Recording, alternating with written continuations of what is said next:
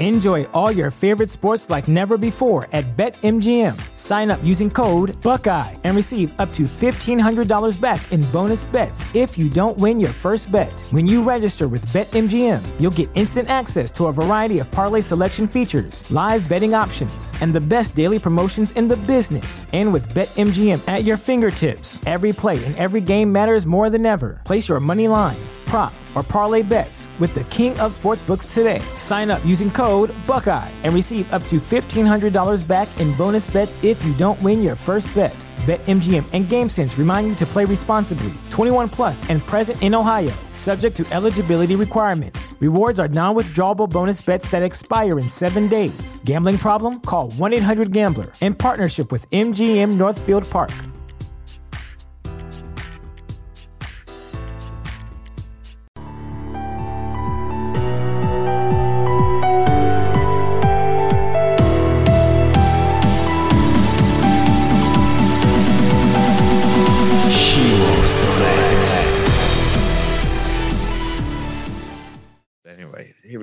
Here we go. That's up, Zach. We are in the place to be. You are here. How's it going tonight?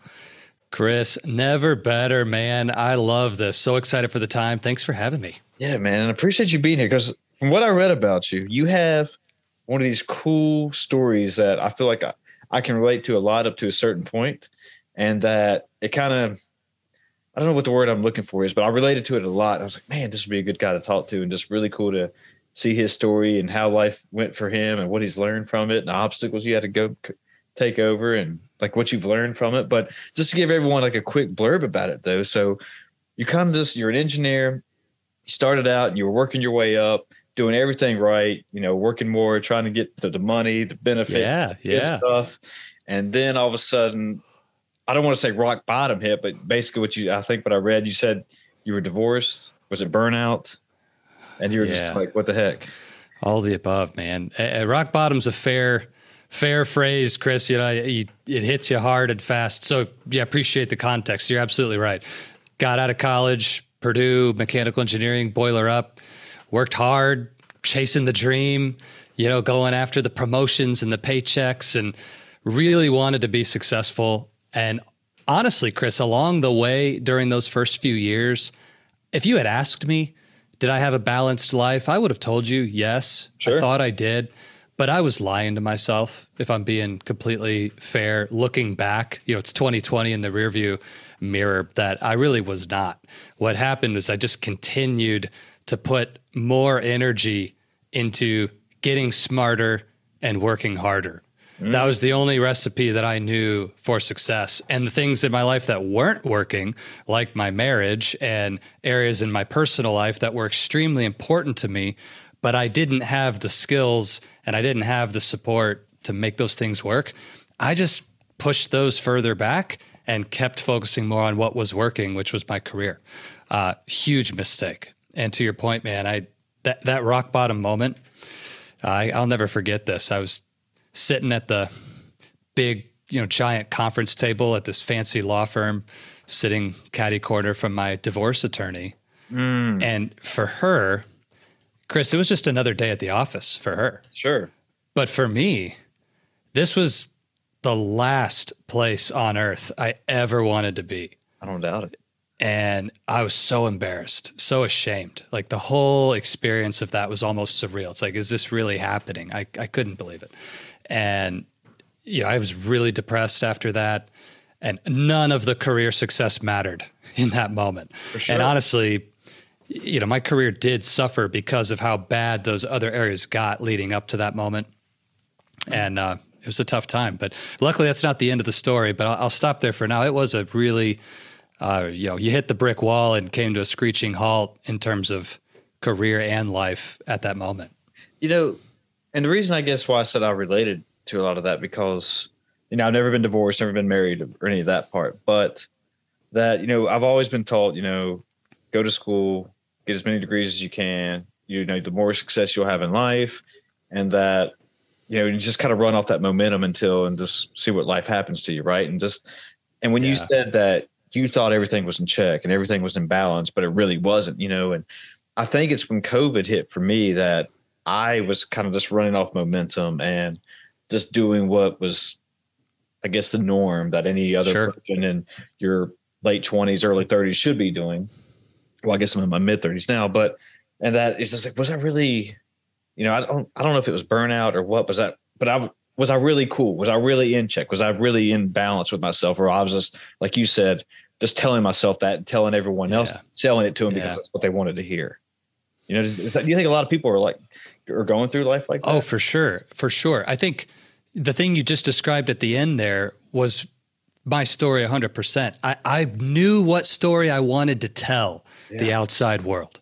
And it was really important to me that everybody else th- thought that my life was as good as I Sure. thought I wanted it to be. And nobody knew how bad it really was. You know, I and, and I have a great friend, and a mentor who says isolation is the enemy of excellence. Mm. And I fell into that trap so bad, Chris, where I kept all the pain, everything that wasn't working secret, kept it to myself because I didn't want the world to know that Zach didn't have it all together. You know, took a lot of pride in that external impression or image of what people thought about me. And so I think what you're describing there is super true. And, and COVID put some pressure on people in that world because it got a little forced isolation for one. And then all of the other stressors in life got more intense. And it wasn't so easy to keep up the game and the shell anymore, right? Because it really started to hurt inside. So I've got a lot of clients who, you know, COVID revealed some of those weaknesses in the truth of their life versus the image of their life. Uh, You know, this, my divorce was way before COVID, but that was definitely what happened for me. And if one thing shifted in that moment that began my healing journey, it was that I stopped keeping secrets. You know, Yeah. I, actually told the people I loved what was going on you know, called my sister, called my mom, called my best friend. I just had the conversation. A lot of tears, a lot of difficult moments, but it's like, hey, so my life's not actually so so great. I'm really struggling. Yeah, you know, And uh, uh, real quick, that. yeah, real quick going back though. I mean, you know, I can again, I can relate so much to that just because you know, when I graduated, all my friends, you know, kind of moved to bigger cities and were getting jobs, and starting families, and and everything. And I always wanted to be the guy that was still like you're saying, like, hey, everything's cool up here with me. You know, I was even moved, Yeah. moving back in with mom and pop and not having my full time job and, or starting a career yet or anything. That I was just, you know, worried about, you know, being looked at as a loser. And that was another maybe kind of a motivational thing for me going to get my master's degree or whatever. But then I could be able to tell my friends, yeah, you know, I'm getting my master's degree right now. I'm trying to do Yeah, X, Y, yeah. and Z. I'm yeah, I'm I'm good. Crushing bro. it. Yeah, crushing life, man.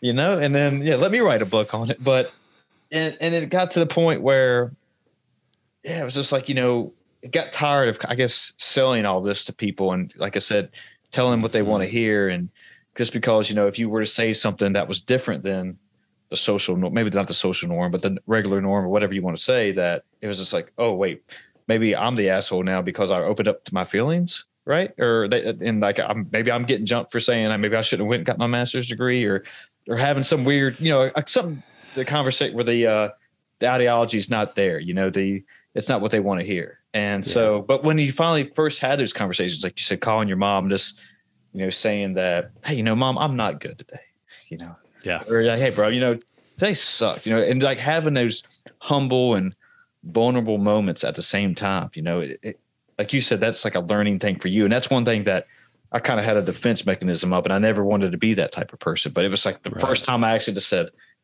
screw it, you know, it's out here, let's see what happens. Totally. Chris, I think it's a really important thing for everybody to have at least a couple people in your life that you can be honest and vulnerable with. Yeah, You know, it- it's not to say go on social media and spew your whole, you know, vulnerable point. journey. That's not what we're saying. But but what I call it is being fully known. And I coach all my clients and say, look, you know, you can be with me while we're coaching together, but you also need to nurture in your life some relationships sure, that you choose to be fully known with. That person has earned the opportunity to be the you know, someone that you'll share your deepest, darkest moments with. And, you know, that is someone that needs to have a sincere amount of trust built up. You don't want to, you know, throw your pearls before swine, as they say, right? That's not, that's mm. not what we want to do here. But it, it's, it's super important that you have a couple people in that inner circle that you're willing to tell the whole truth to.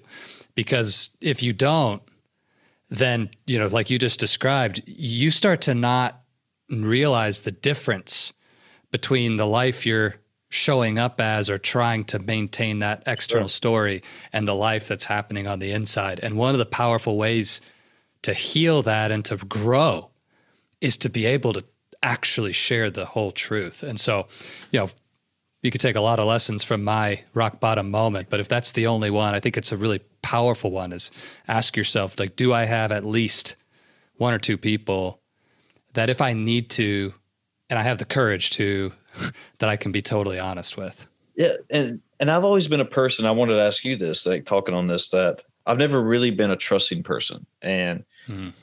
you know, in confiding into others, and you know, actually trusting them with, you know, I don't know, little knowledge or just small things, big things, whatever you want to say. That I've never been able to do that, and well, not yeah, not never, but it's been, been hard for me to do that. Yeah, and I don't, I don't know if that stems back from childhood and just, you know, family issues, of course, or which I didn't have any, and I had a good childhood, of course, but, you know, just, I don't know, just normal life, I guess. Right. But, you know, and I guess that's one thing I've never wanted to, you know, share those things with people because like, man, what do they go tell the whole world now? And yeah, I didn't want, you yeah. know, little Johnny to go tell Billy and Billy just run, put it on twi- Twitter. And then all of a sudden, yeah, yeah, you know, and so I had to learn to, and I'm still, still am learning to, you know, take steps and, you know, not share a ton of information or whatever, but just little things and then kind of building off that. I mean, I guess that's what my next question was for you. And were you a trusting person during this whole process or did you have to learn to trust, start trusting people or what? That's a, this is a great, it's a great question because you're right. I think unintentionally our parents mean well and, and I don't think cultures intentionally out to make us untrusting Sure. that's not the the conscious motivation, but I do think most people I meet really struggle with this. Mm. Um, and partly because you know when you're a little kid, you talk about everything, and then what do your parents do? They start putting the guardrails on, right? Hey, you don't say that. You're not allowed sure. to talk about that. That's taboo. You know, we we get all these inputs in of what you're not allowed to talk about. Of course. And it certainly conditions us to don't talk about things. And then to your point, it only takes one st- uh, situation or story where somebody violates that trust to to kind of say like I'm out. You know, that's not safe.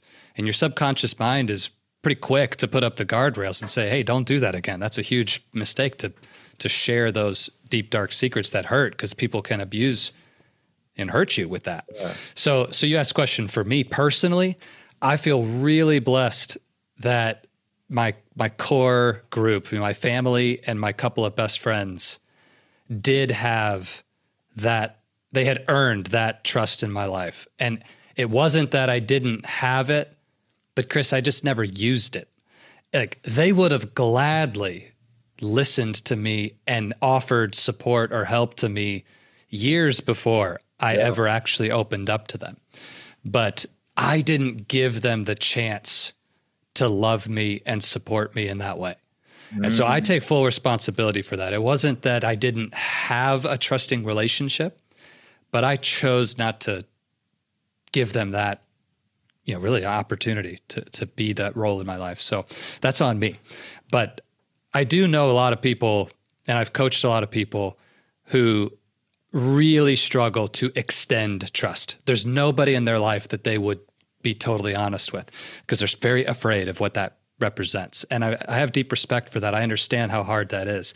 But I think what you described is important. Like, all right, look, maybe you're not ready to share everything that's going on. Sure.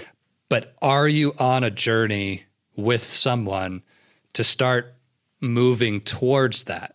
Mm. You know, and I like what you said. Just get, give a little trust and see what comes back. Then give a little more and see what comes back. And over time and repetition, and they prove faithful and trustworthy yeah. with that relationship, you know, next thing you know, I say next thing you know, it might take years, yeah. but that person could could be a real game changer for you in the long run. So it's it's worth it. That's all I'll say. It's worth it.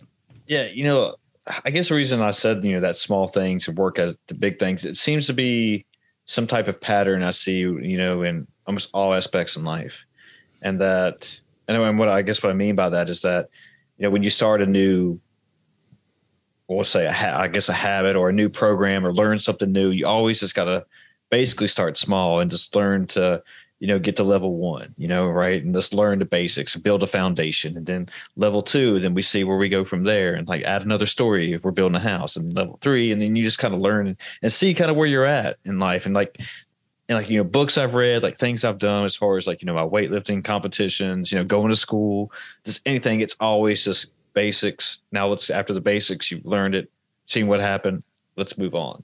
Yeah. and, and, and yeah there's probably outliers to everything where people can you know run down the you know never do anything in life and go run a marathon and be okay the next day or something right? But i, I think that was my whole point is just i had to learn that, that yeah. thing yeah it's fair. There's an exception to every rule, right? Everybody likes to point at that, but it doesn't make the rule invalid, you know. And there I think you are right that we want to get out of the comfort zone so we can grow. Mm. And you've mm. got to stretch yourself and push yourself into a new area and pick up those new skills and start working with the small things.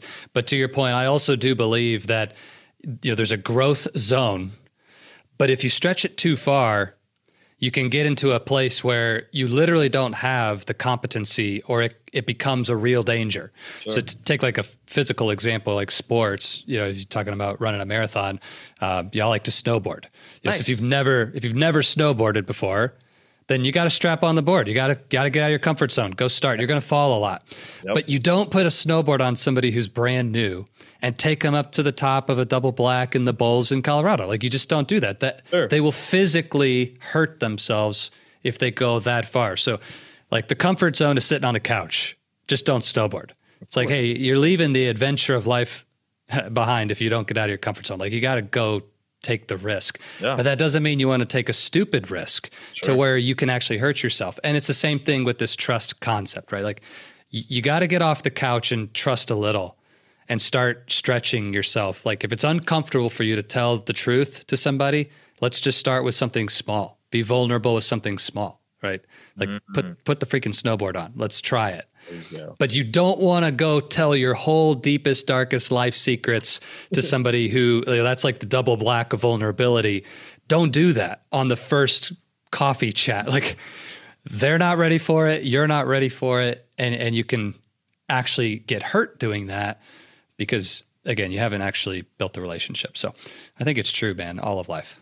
Yeah, and going, you know, touching on that again, like another thought came to my head with this whole trusting concept topic, I guess if you want to say that we're on, that, you know, when I was or when I would, you know, I guess open up to somebody or when I was trying to open somebody or open up to somebody or not, that I always feel like I was going to be a, a burden on that person mm. by in some means. I was like, well, maybe I shouldn't say anything at all. And that way, you know, nobody has to worry about me. You know, I don't have to have anybody checking up on me that, you know, like, you know, I'm okay. You know, I'm okay with my thoughts. And that's what, you know, again, like selling it to myself because, you know, I didn't want people thinking that, you know, wait, is there something wrong with Chris today? You know, like, why is he, why did he say right. that to me? You know, why did he put it, you know, he dropped his hard drive like that on a, why, why did he say it like that to me or something? Like that was a stupid example, but, but it was just like that. I just didn't want to be a, a nuisance on people. I hope that's the right word. But yeah, yeah. and I always thought that I was, you know, because if it was just like, you know, nobody wants a, and I was, you know, a Debbie Down or anything. And, and I'm not, not making it out that I was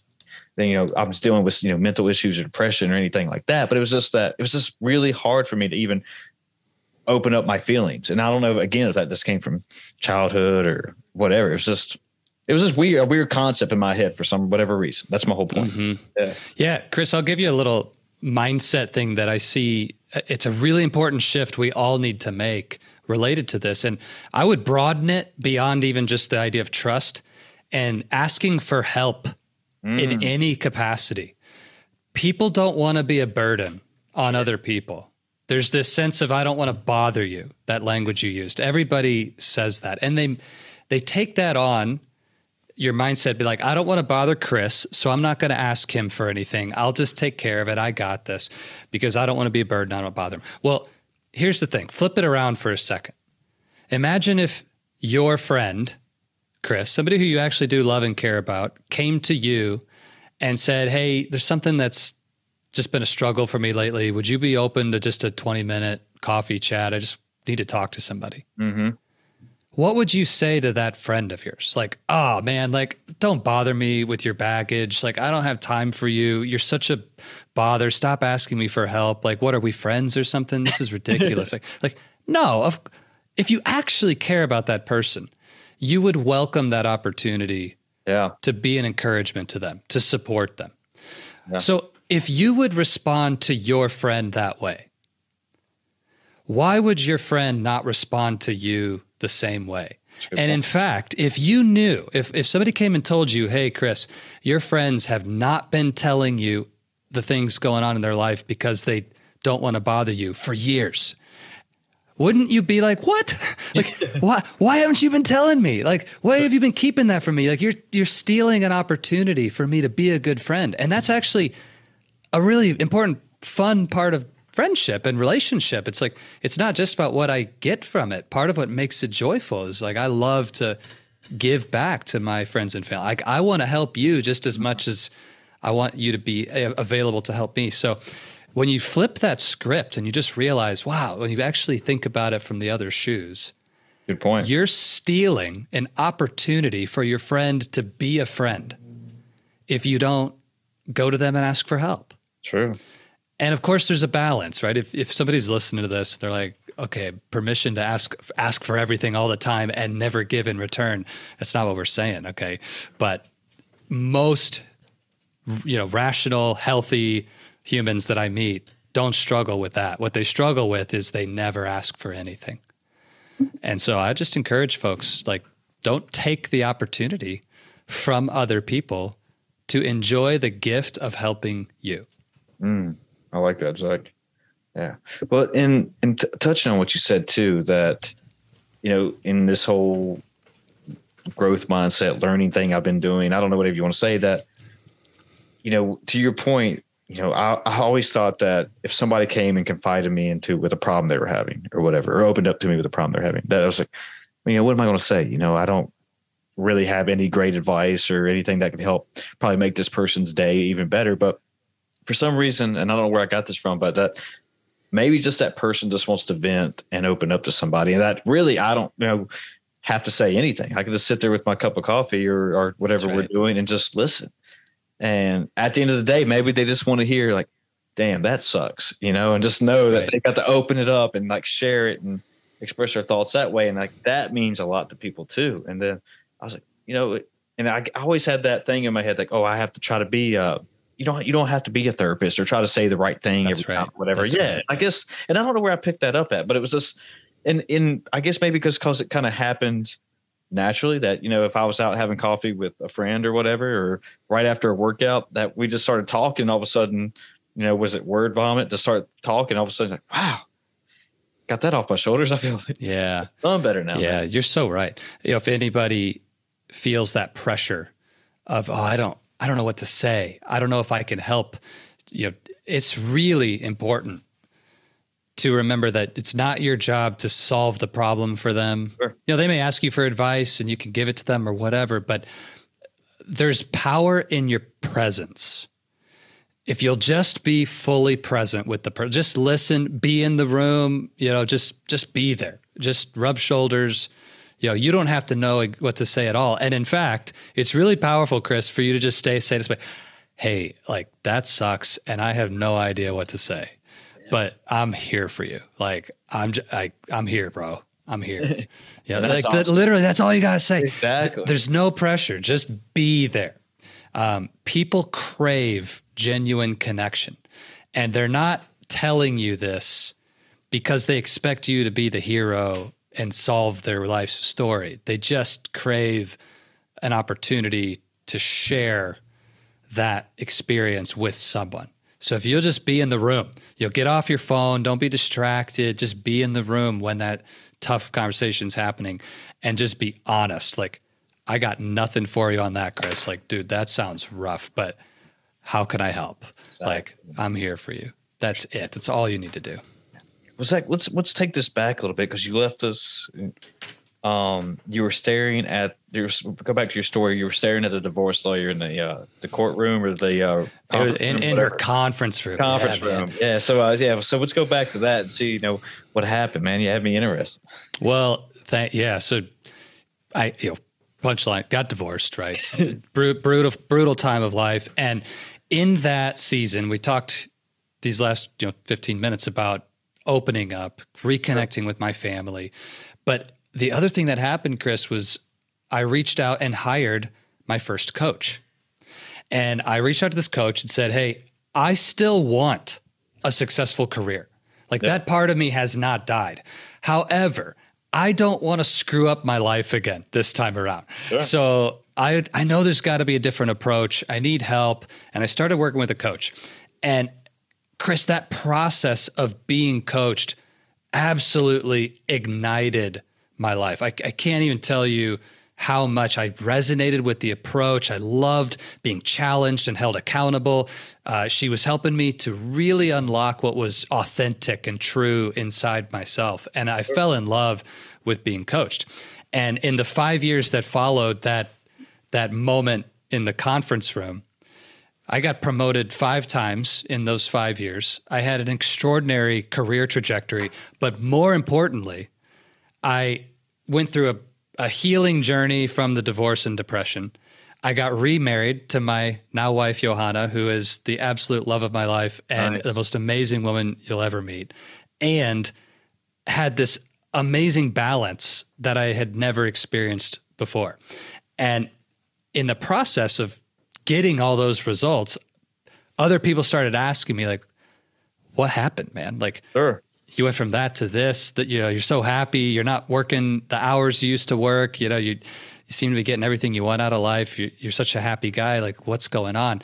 And so i started coaching other engineers showing them how my engineering brain had driven me into rock bottom the first five years of my career and how things had shifted. And there was a point in that journey chris where i realized that while I loved engineering and I was really good at it, I felt this deep calling, like just a connection in my my purpose, my mission for life that it really wasn't about the products and the engineering anymore. It was about how my ability to understand the engineering world because I was one yeah. was connected to my passion for coaching and helping other people not to go through what I went through or if they were there how to get out of it.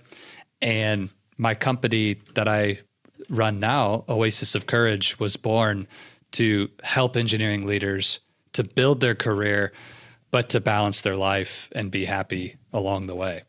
And that's what I'm doing now. So, you know, like I said, happy ending, but um, it, it, was a really fun, uh, unexpected road to, to get to this point. That's for sure. I had a couple thoughts, and hopefully I don't lose them. But you know, and you know, I grew up. Ross, yeah, I'm still here, but I grew up next to Virginia Tech, right? And it's like one of the most, and it's probably one of the top engineering schools. Absolutely. Right. But, you know, with what you were saying earlier in a podcast about, you know, working to get to the top of your field and, you know, taking on, I don't know, extra work and just trying to, yeah. you know, be the, the cat's pajamas, I guess you could say. But is that part of the industry in mechanical engineering? Is that most people tend to go down this type of same work path and maybe burn out or put you know work first and everything else in the rearview mirror and just try to be the, their number one at the game, and then all of a sudden it catches up with you from nowhere. Like, oh shit, oh wait, now again, like like you're exactly like you said, like oh wait, I'm yeah. not as balanced as I was. Is that part of it in this engineering world? is that just uh, outliers? I don't inherently think that it's unique to engineering, Chris. Mm. I think the the idea of competition within ourselves and within our industry, whether that's, you know, if you work in engineering, whether it's mechanical, you know, engineering, if you're in software, or you're in civil, or like doesn't matter the discipline. I feel like there's an, an intrinsic part of humanity that desires to achieve, to, to grow, to be successful, to be seen as significant. You know tony robbins has his six human needs framework where he talks about significance as one of those six basic human needs. Sure. and we all pursue it in some way.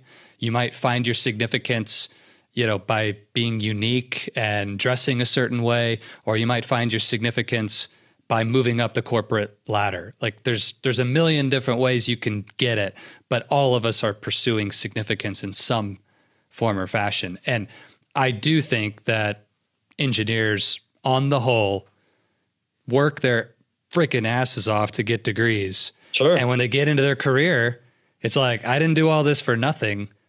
I want to go achieve something. I want to show what I'm capable of and demonstrate or prove to the world that, you know, I, I, I can handle this. I got this. And on top of that, you get into these company cultures where, you know, all the people around you are seeking promotion and want to move Sure. up. And so there's these cultural conditioning kind of signals that that's what you're supposed to do. You know, if you're the one engineer on the team who's like, nah, promotion doesn't matter. I could care less about a bigger bonus. Forget the big paycheck. Like, I don't need a yacht. It's cool. You know, that's that's kind of odd, right? When all your peers are saying, you know, how many more years until I can get to that director level or whatever. Right. So again, it's tough to go against the, the grain on that. And I think the uh, the rare, you know, leader who actually can get away from all that pressure and authentically decide what do you want, not what the world wants for you. Um, it- it's it's not common to find those kind of really authentic leaders. Yeah. And I, and I guess what I was getting at, just because it seems to, and, and like I, I know I narrowed it down to engineers, but it's probably across the board and probably most white collar jobs. I would think that, you know, there's some, you know, everyone comes out of college or finds their first job, and they are the, you know, the, you know, uh, I don't know what I'm trying to say, but they have the motivation to get try to get to the director position or CEO, whatever Totally. it is. Totally. Yeah, and that, and I guess what I'm getting at is that my point is that you know, like you said, like every year, you know, you want that promote promotion or raise, and it's like, okay, you know, how did the uh, the quarterly earnings look? How did the yearly earnings work? And it's always got to be better than the last, you know, and you're always Yeah. just trying to get better and get better, and get better, no matter what. But it's like comes to a point, it's like, you know, where do you where does it stop at? You know, like is that like Yes. does that this lead on to the stress more? You know, where you know the bosses are like, hey, we need everyone to work an extra hard this time because we got to beat last year's earnings or whatever it is. Yeah. And that, yeah, and and, and, and I, sorry, real quick, that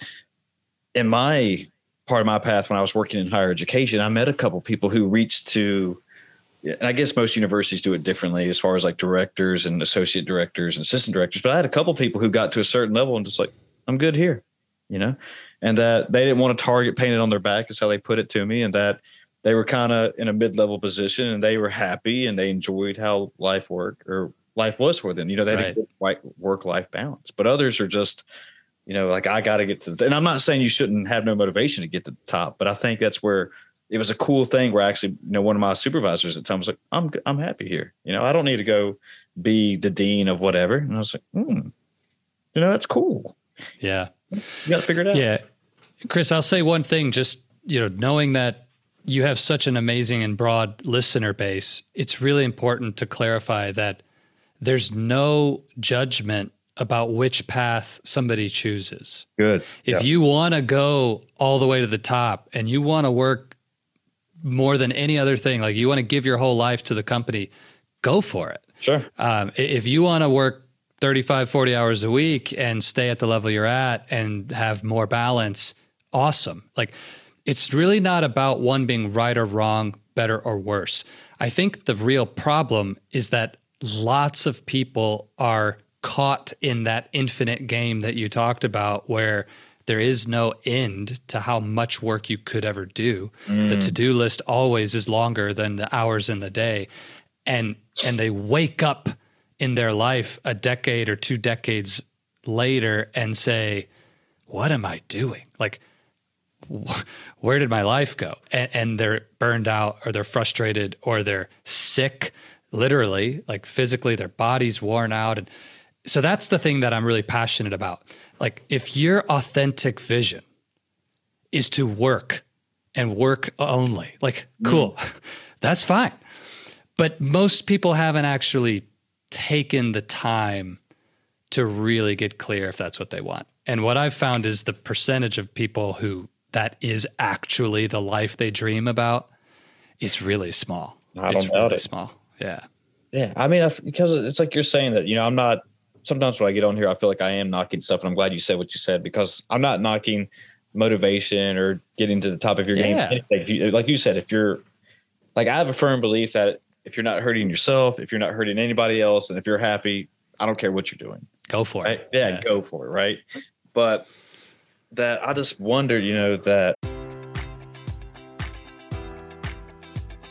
Enjoy all your favorite sports like never before at BetMGM. Sign up using code Buckeye and receive up to $1,500 back in bonus bets if you don't win your first bet. When you register with BetMGM, you'll get instant access to a variety of parlay selection features, live betting options, and the best daily promotions in the business. And with BetMGM at your fingertips, every play and every game matters more than ever. Place your money line prop, or parlay bets with the king of sportsbooks today. Sign up using code Buckeye and receive up to $1,500 back in bonus bets if you don't win your first bet. BetMGM and GameSense remind you to play responsibly. 21 plus and present in Ohio, subject to eligibility requirements. Rewards are non-withdrawable bonus bets that expire in seven days. Gambling problem? Call 1-800-GAMBLER. In partnership with MGM Northfield Park.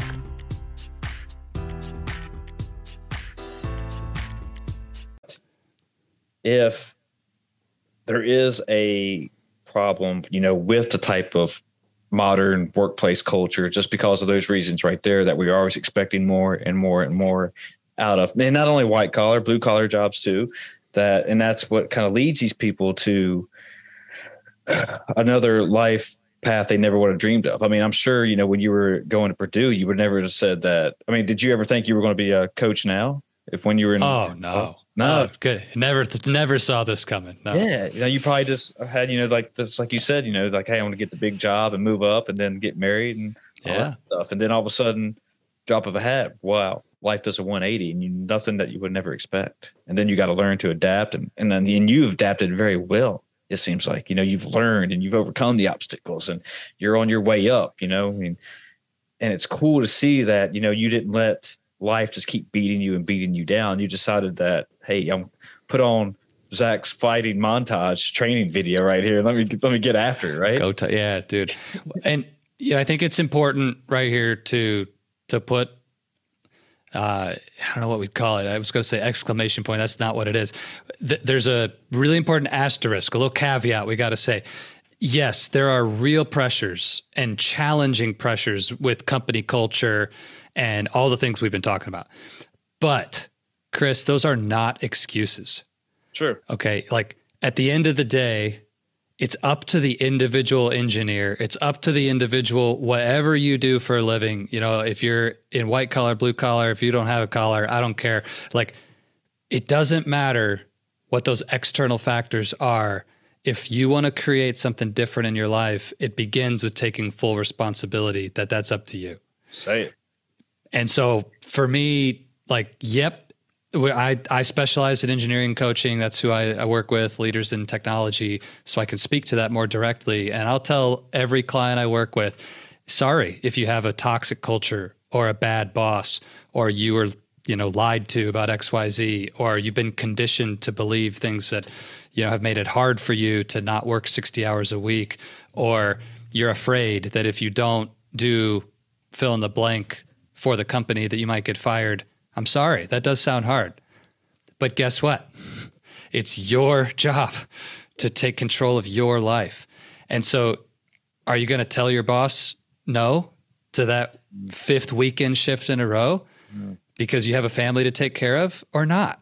Like, this is up to you. What do you value? What are you going to do about it? Right. So, of course, I simplify that. There's a lot to that, requires a lot of courage. And that's why people, you know, work with coaches and get help. But I don't want to give people any out that you can blame Nice. the system or the culture. Like, nope, there's nothing, nobody you can blame but yourself if you're not happy in your situation. And that's not a pill that a lot of people want to swallow. Oh yeah. But if you'll take it, you can transform your life. Yeah.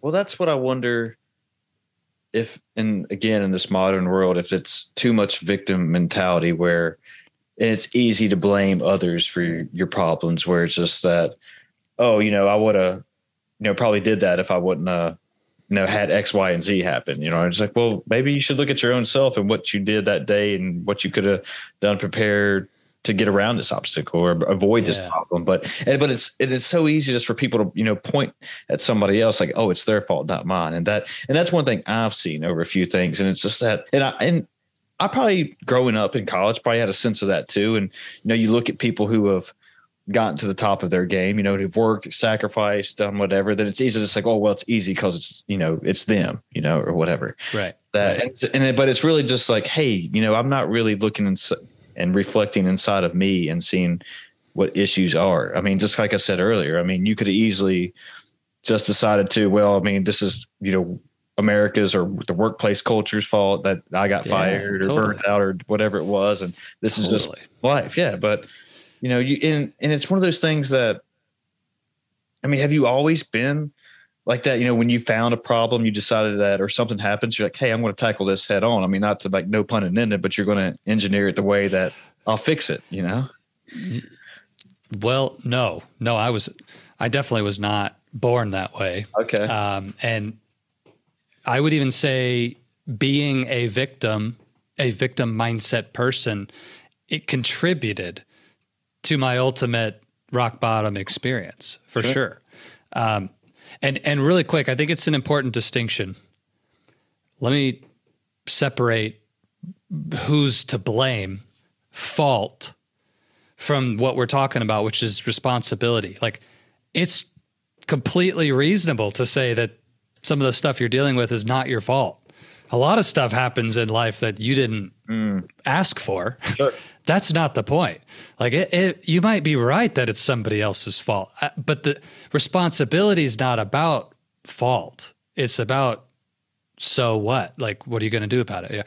Yeah. I, I tell my clients everything in your life you either created or allowed. You know, so so it doesn't matter how it got here. If it's still here and you're not doing anything about it, then you're allowing it to stay. I agree. Right. So, it, like Chris, you could dump a pile of poo in my front yard. It would be your fault. but if you're not around to clean it up and nobody else is going to clean it up for me, it's my responsibility if I want it out of my yard, right? Like that's that's what we're talking about here. So um, sometimes people get hung up on this, like, but it's like, how could it be my responsibility if it's not my fault? I didn't ask for this. I didn't do this. I'm not the one. It's like, you're right. It's not your fault. It's totally reasonable to say that this is not something you wanted, but sure. that doesn't abdicate your responsibility. So that's a dear question, man. No, I, this is not a way I was wired out of the gate. It's something that I developed through the process of my own healing journey and being coached. And I had to have some tough, tough conversations with my coach about like Zach, you know, you're letting everybody else have your power. When you are a victim, you've given the power to that other person. Yeah. When you blame your boss, you've given your power to your boss. You know, what would happen if you took that power back? And I just sat there. I was like, Steve. Whoa, what are you talking? Like, what what what's possible if I go back into the world and I reclaim all the power that I gave away? And I start taking action and I start living courageously and I start taking risks and I have the confidence to say even if I fail I'll get back up and go again. And it was this massive shift. So no man, I was a afraid, blaming, victim minded engineer when I got out of school. like not to poo poo on engineers out there, but there's a lot of us in that category. I, I, was one of them, so I can claim it. Like that was me coming out of school.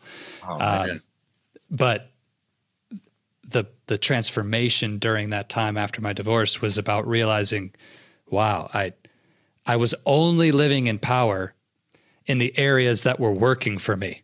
And anything that wasn't working for me, blame everybody else. It was my wife's fault. It was, you know, so and so's fault. It was like I'm I'm a great husband. It's her problem, right? Mm-hmm. Oh man, I was doing it left and right. So I hope people are encouraged. I'm not perfect today, but I've come a long way. Good. But and, and speaking of coming a long way, and then you know, you setting out to start Oasis of Courage and I mean, what was that process like? I mean, were you stressed over it, knowing that you know your background, what you just went through, and just wondering, wait, oh wait, could this be another failure? Will it be? Will it succeed? Oh wait, what what I do if it does succeed? And and I mean, what was it like? What was the mentality like? Yeah, the the decision to start the company was no doubt one of the hardest decisions I've made in my life because I was walking away from a very lucrative, very successful career in sure. engineering. And I had no idea if this was going to work. I had this belief that what transformed my life and what I had seen changing the lives of others. You know, I was coaching people at work and on the side and doing it for free and just kind of seeing what, you know, hey, can I help other people? I started doing coach training because I thought this is a great skill for me as a leader at Whirlpool. I was working at Whirlpool Corporation at the time. And when the idea hit me, there's a real opportunity to help thousands of engineering leaders who need help with this. Yeah. It was one of those moments where the the mission, the vision of what I wanted to create was so clear. It's like that is something that's worthy of my life's deepest pursuit. But at the same time, I had never been more afraid in my adult life. Like I was terrified, man, because going from extremely confident success if I just stayed put and no guarantee of success if I left. And honestly, I go back to that fully known you know, from 30 minutes ago, my best friend Dave, he and I sat down when I had this epiphany that I think I want to start this company. Yeah. And we sat down for drinks at a little bar not far from where I'm sitting right now. And I told him, like, hey, I have this idea. I think this is what I need to do. Yeah. And I will never forget my buddy Dave just looking at me and saying, like, bro, you can do this. Nice. I believe in you that you can do this. This is absolutely what you need to do. I'm with you 100%. How can I help? When do we start? Like, and he was all in. And I think just that one external vote of confidence. And sure. then the, the next uh, day, I talked to my wife about it. And it's like, all right, honey, I've got this crazy idea. I want to quit my high paying job, leave the salary behind, and go be an entrepreneur. And here's what I think the business will look like. And my wife, exact same thing. Like her first statement, what took you so long? You know, this is this is what you need to do. When when does it start? I'm with you 100%. You know, if we need to cut the cable, you know, we can drop stop paying for cable for a while, like whatever we need to do to make this happen. And and that was all it took. Once once I had those people rallying behind me, then yeah, just like game on. You know, felt felt ready Love to it. go. But I'd be lying to you if I said I hadn't dealt with some pretty serious fear about what if it doesn't work. And I'd also be lying to you, Chris, if I'd said I didn't go through some tough times after quitting. I mean, it was not a straight line to success. It was a very tough transition, but I would do it again in a heartbeat. When you say you're going through tough times, is that just when you were talking about earlier, just kind of rebuilding yourself and? Yeah. So, so there was uh, not, not exactly what I was speaking to earlier in our conversation. Gotcha. You know, that was right after the divorce when I was being coached. But I will tell you, the journey of entrepreneurship, any entrepreneurs out there listening are going to, you know, nod their head and say amen. Entrepreneurship is a unique crucible mm. and it will test you. It will test you because when you don't have that steady paycheck coming in at the end of the month or every two weeks or whatever that looks like, and you've got to go out there and make it happen. Sure you're the one who makes it rain. No, like there's no paychecks just coming. That's a really challenging place to be. And I had never been there. And I thought I was ready for that, but I I would be kidding if I said it's an easy transition. So that challenged me in a whole new way. And honestly, my growth, you know, 100x in the last three years versus my entire career as an engineer. Um, not to say that you know, if you're working a W 2 job, you should become an entrepreneur. That is not what I'm saying. Mm. But it has for me challenged me to grow in an even bigger way than anything I had done before, for sure. Hmm. I like that. Do you, do you like challenges like that? That you oh, know, yeah. like, and, I, and that's one thing I've had to learn lately. And I think Peter Attia, he's a doctor, was talking about how yes, yeah, you need to challenge yourself, whether it be mentally, physically, and you know, not, again, we're not going like saying, "Hey, go run that marathon or climb right. Kilimanjaro," but you know, d- these daily little challenges and that kind of. And he, I think he explained it as being one of the keys to longevity, which is really absolutely. Cool. So, like, I absolutely. like, you know, like even I usually start my day off with the Wordle. It's like, mm, crush that, you know, got that done. But it's like that's a nice little win, and then do my workouts or whatever. But yeah, and I think, but I guess, you know, I've learned to kind of when I have challenges kind of meet me head on that I don't just, you know, push them aside and just try to find an easy way out. I, have learned to try to like, oh yeah, them and like, and like you said, you grew. And I was like, and like when I got my first little wins, like, hey, I'm growing. I can do this stuff. This is not bad. Yes. No, this yes. is only me myself getting in my own way. Absolutely. I if there are life lessons to take from this conversation, here's one of them right here. Like listen to Chris. do hard things. Exactly. Okay. Do hard things in your life. Your muscles don't grow by only working them the same way every day. Sure. You've got to overstress it, right? You have to put the muscle under tension. Mm-hmm. You got to lift the weight. You got to do the curl. And and what happens, you know, it's a classic cliche thing to say, but it's true. You tear down the muscle in the act of working out. And then it grows and rebuilds stronger to deal with that stress for the next time. That's what is happening in your mind, in your body, in your spirit. Like when you do hard things, it puts your body under tension. It puts your mind under stress, right? It's like you feel that. I'm not saying it's pleasant in the experience. Yeah. Working out hurts while you're doing it. Okay? Sure. And and quitting your job to start a company hurts while you're doing it. But the process of tearing yourself down in that way, being under stress and tension and working yourself out, doing hard things, is exactly what causes you to build back stronger. Mm. Your mind develops, your your self-esteem skyrockets. Like this is where confidence comes from. Your esteem isn't built by lying to yourself. Your esteem is built by doing hard things. Yeah. Like if you want to feel better about yourself, go out there and do something hard. Say it. like do it. And you know what? You might fail. That's all right. The the thing I tell my clients, Chris, is failure. Let's reframe failure. There's not success and failure in life. There's success and feedback. That's it. We're either winning or we're learning. That's it. Like so so when you just drop that word failure from your vocabulary and realize it's simply part of the journey towards your ultimate success, yeah, everybody sees life as this fork in the road. I don't know if you hear people talk like this, Chris. Like, oh, I feel like I'm at a fork in the road. You know, should I go this way or do that? Like, what should I do? I have a big decision sure. to make. Sure. And I get that. When we're facing an A or B kind of decision, we have this fork in the road mentality. Well, here's the truth your life is not a left or right, your life is a straight line. And it's not like to the left is success and to the right is failure, and you better make the, the correct choice. Between you and success, between you and your dreams, is a bunch of failures. And that's okay. It's not like left is failure, right is success. You just keep going and you're going to stumble over some failures along the way to your ultimate success. Like it, it's okay to fail. And I think yeah. as soon as people wake up to that reality and just like go do something hard, it doesn't matter if you get it right the first time. You'll feel better about yourself in the end.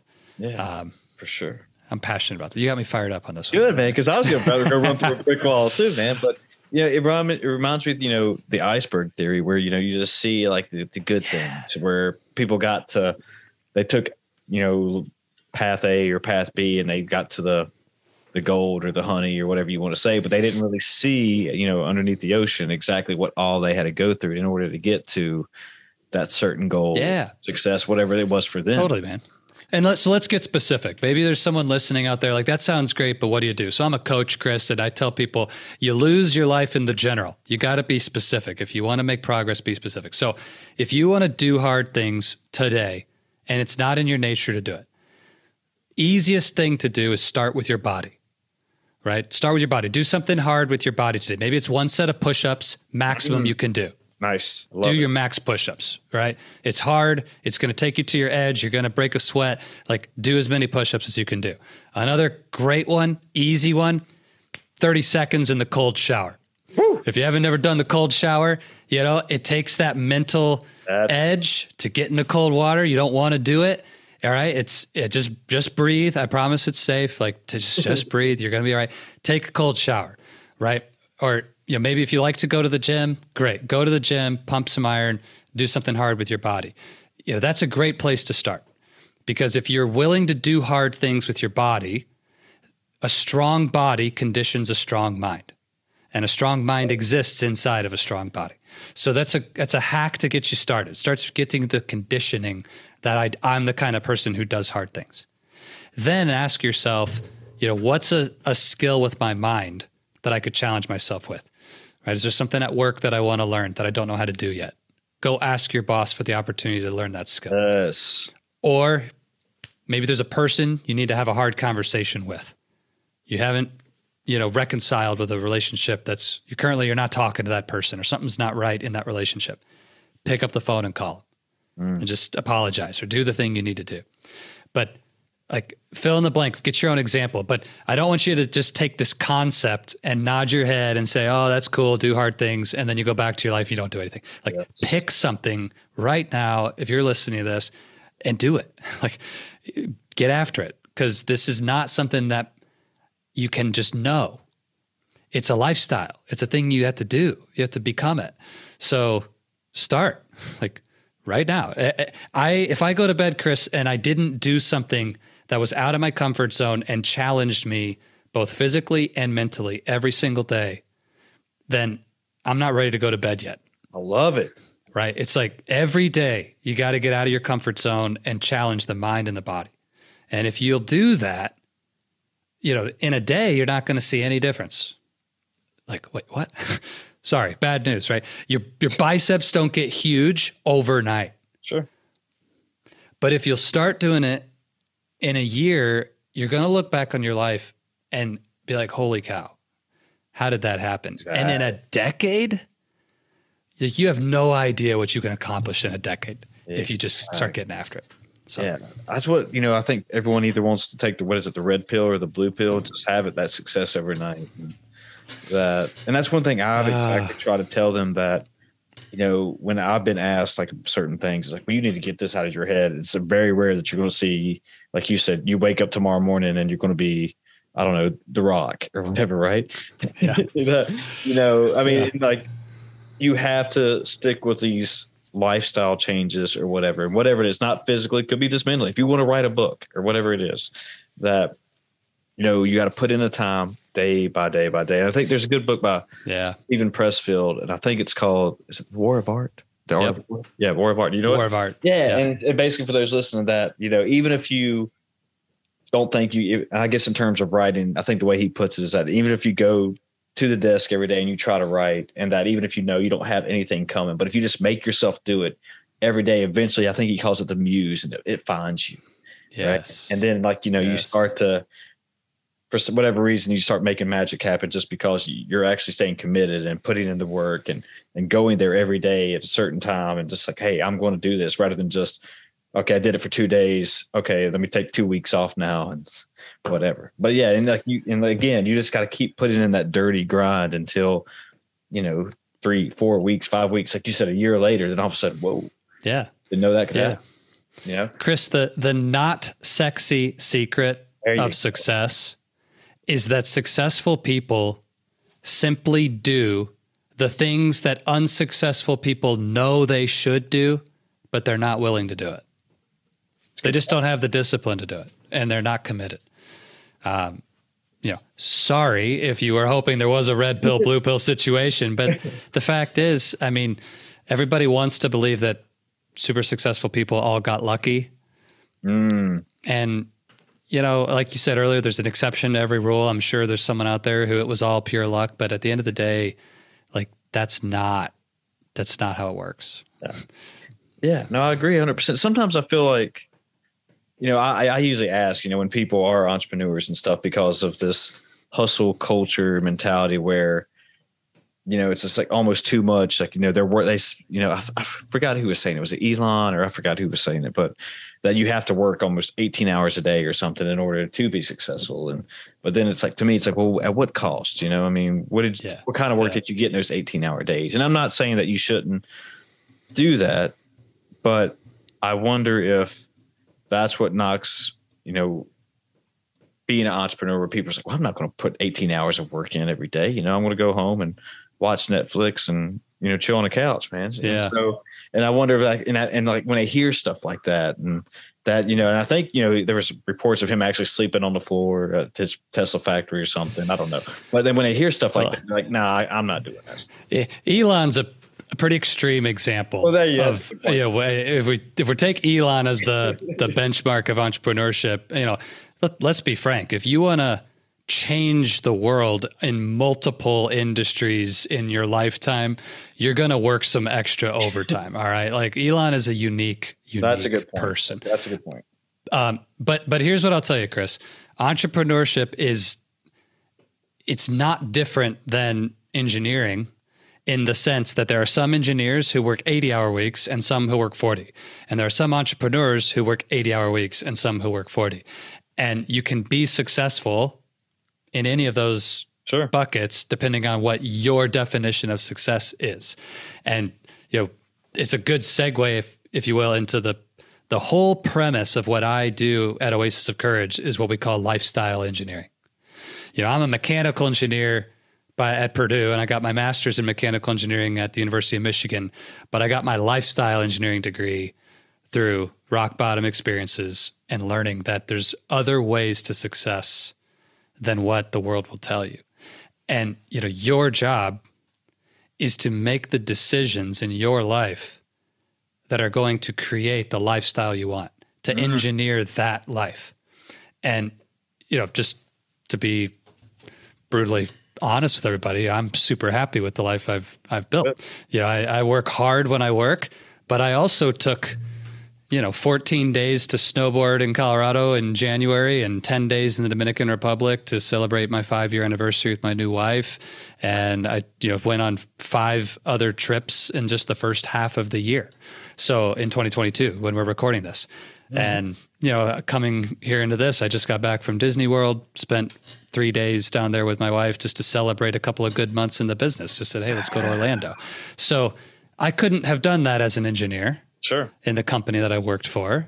And you know, again, it's not to say one's better or worse. You know, a lot of my clients don't have the flexibility that I have, but they're creating the lifestyle that they want.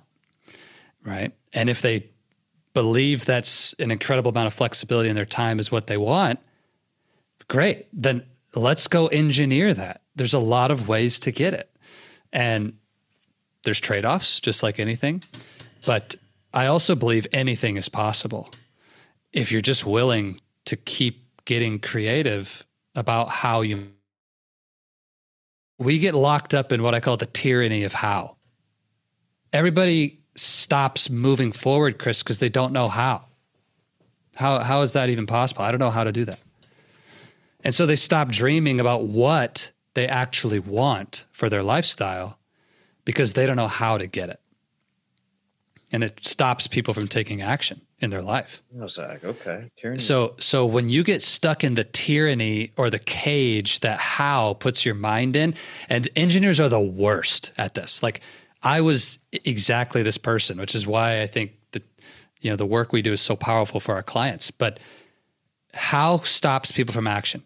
Now, the great news is when you show somebody a how, it's very easy for them to just follow the steps, right? Do A, then B, then C. People are great at following the steps. The problem is life, the great game of life is not a recipe of A, then B, then C, and you just get the results. It's like, I wish it was always that easy, but it, it's not. And so we get stuck with this. I don't know how to do that like Zach, I would love to be able to take 30 days off a year and travel all over the place, but I don't know how I could possibly do that. I can't afford it. Mm-hmm. I have a job. I have this barrier. I have that barrier. Like, yeah. overwhelmed by I don't know how. Always another reason. And so instead of holding on to that vision and that dream and saying, I still believe that's possible, there's two options, right? We either keep working at that until it happens and close the gap that way. Or we can just screw the dream and start saying, whatever I have now is fine. One or the other is going to happen because when you create a vision, Chris, the fancy coach word is cognitive dissonance. Sure. Right. As soon as I start dreaming about something that I want that I don't have, my brain goes into this cognitive dissonance where it's like, I can imagine a life better than the life I have, but that's not my life. And so I feel tension around that. And that's not comfortable. Your brain is like, ah, which is it? Is it this thing or is it this, what you have now? Is it the dream? And so we're in this place of dissonance. And the easy thing to do is to stop dreaming. Dissonance goes away. This is all I'll ever have. This is my life. I just resign myself to this. The hard thing to do is to say, I'm going to elevate my life to my vision. And that's how I'm going to make the dissonance go away. And and the reason people don't do that a lot of times is because they can't see how to get from here to there. Sure. So they just say screw it. Yeah. Or not not only that, they might be able to see it, but I feel like you know, one thing in my head that usually happens when I start to think about getting from here to there, like ooh, like even starting this podcast, you know, like, wait, what if it does start to become a, a success? You know, what what happens? You know, what do I do then? Now it's just like and and and I guess going back to my point earlier about you know one of my bosses was you know where he was talking that if you get to a certain point, you know the way he put it, you had a target on your back, but you know, and I wonder if Jack, and I'm not saying they were scared of success or anything. I'm just saying that it's almost like pressure, you know, when a person like an, you know an athlete who's the top of top of their game, whatever, probably considerably the best baseball, basketball, football, whatever you want to say that yeah, yeah. they do. It's a lot of pressure that if you do one thing wrong, then all of a sudden you have nowhere to fall but down, right? And so and I, yeah. I wonder if it goes on. A lot of people said, like, well, I don't want that. I don't, I can't, I don't want that on me, you know? Yeah. Fear is a powerful force, Chris. And I forget who gets credit for saying this, and I'll butcher the quote right now. I apologize. But there's a saying that most people's actual greatest fear is not that they are weak or a failure or that they'll never be successful. It's the fear of how powerful and how successful and how great you actually might just be. Mm. And it's like, whoa, what you think about like, what if you are capable of 10, 100, 1000x the biggest dream you've ever even had? Like, that thought for a lot of folks is far scarier than the thought of what if I try this next promotion and don't do well? Like, what if that is still just a fraction of your potential? Like, what if your real power and capability is so much bigger than you ever even have dreamed of today? Immeasurably more than you've ever even thought of. That is something that is quite scary. that quote you're talking about, is that the one about our deepest fear is that we're not, we're inadequate or something like that? Is that how it goes? I because it sounds so familiar too. And I'm sitting here. Yeah. I forget the, the, the eloquence of the actual quote eludes me in this moment, which is bad. As a coach, I know a lot of quotes, but no, this, yeah, this one escapes it's me. Something like that. It's I, I, uh, the quotes in the movie Coach Carter, and the guy says it, and like that. Our deepest fear is that we are not inadequate, but we're powerful among. Mm, yeah, something, something, like that. Yeah, it's something along those lines. Okay, you're in the right track. Yeah, that's, that's a great quote, by the way. So I know exactly what you're talking about. I want to make sure I actually got you. Cool. But Zach, uh, gotta wrap this up, man. How, but I feel like it's a good. How's it been an hour, Chris? I feel like we just got started, man. That's crazy. Hour, but I feel like it's a good way to end this podcast on a good note with that quote you just said right there, and that uh, you know, if you want to plug Oasis of Courage, if people want to find it, if people want to find you, or anything you just want to plug in general, feel free to do that. I appreciate the opportunity, and Chris. Before I do, I just want to acknowledge you, your show, your amazing listeners. I had a chance to listen to a couple episodes before our interview today, and the work you're doing, the the conversations you bring, the willingness to just dig into life and have important conversations with people. It's really powerful. So keep doing what you're doing, man. It's awesome. Thank you. Thank you. Yeah, if anybody listening, maybe you are an engineer or everybody knows one, and if you feel like that person would benefit from you know getting into lifestyle engineering thinking about how to become more maybe deal with some of the challenges that engineers face in their careers and in life.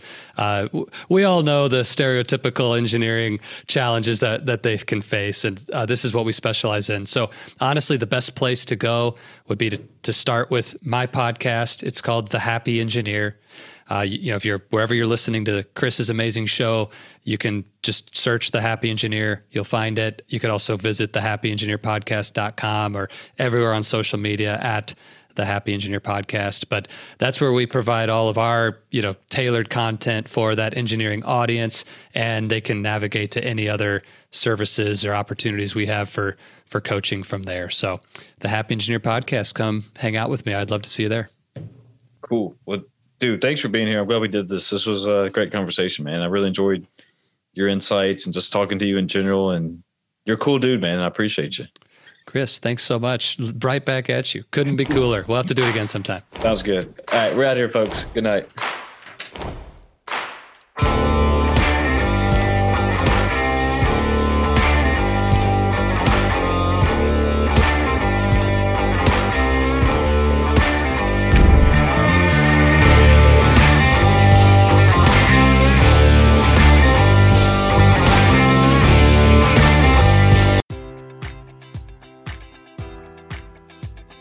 Enjoy all your favorite sports like never before at BetMGM. Sign up using code Buckeye and receive up to $1,500 back in bonus bets if you don't win your first bet. When you register with BetMGM, you'll get instant access to a variety of parlay selection features, live betting options, and the best daily promotions in the business. And with BetMGM at your fingertips, every play and every game matters more than ever. Place your money line prop, or parlay bets with the king of sportsbooks today. Sign up using code Buckeye and receive up to $1,500 back in bonus bets if you don't win your first bet. BetMGM and GameSense remind you to play responsibly. 21 plus and present in Ohio, subject to eligibility requirements. Rewards are non withdrawable bonus bets that expire in seven days. Gambling problem? Call 1 800 Gambler in partnership with MGM Northfield Park.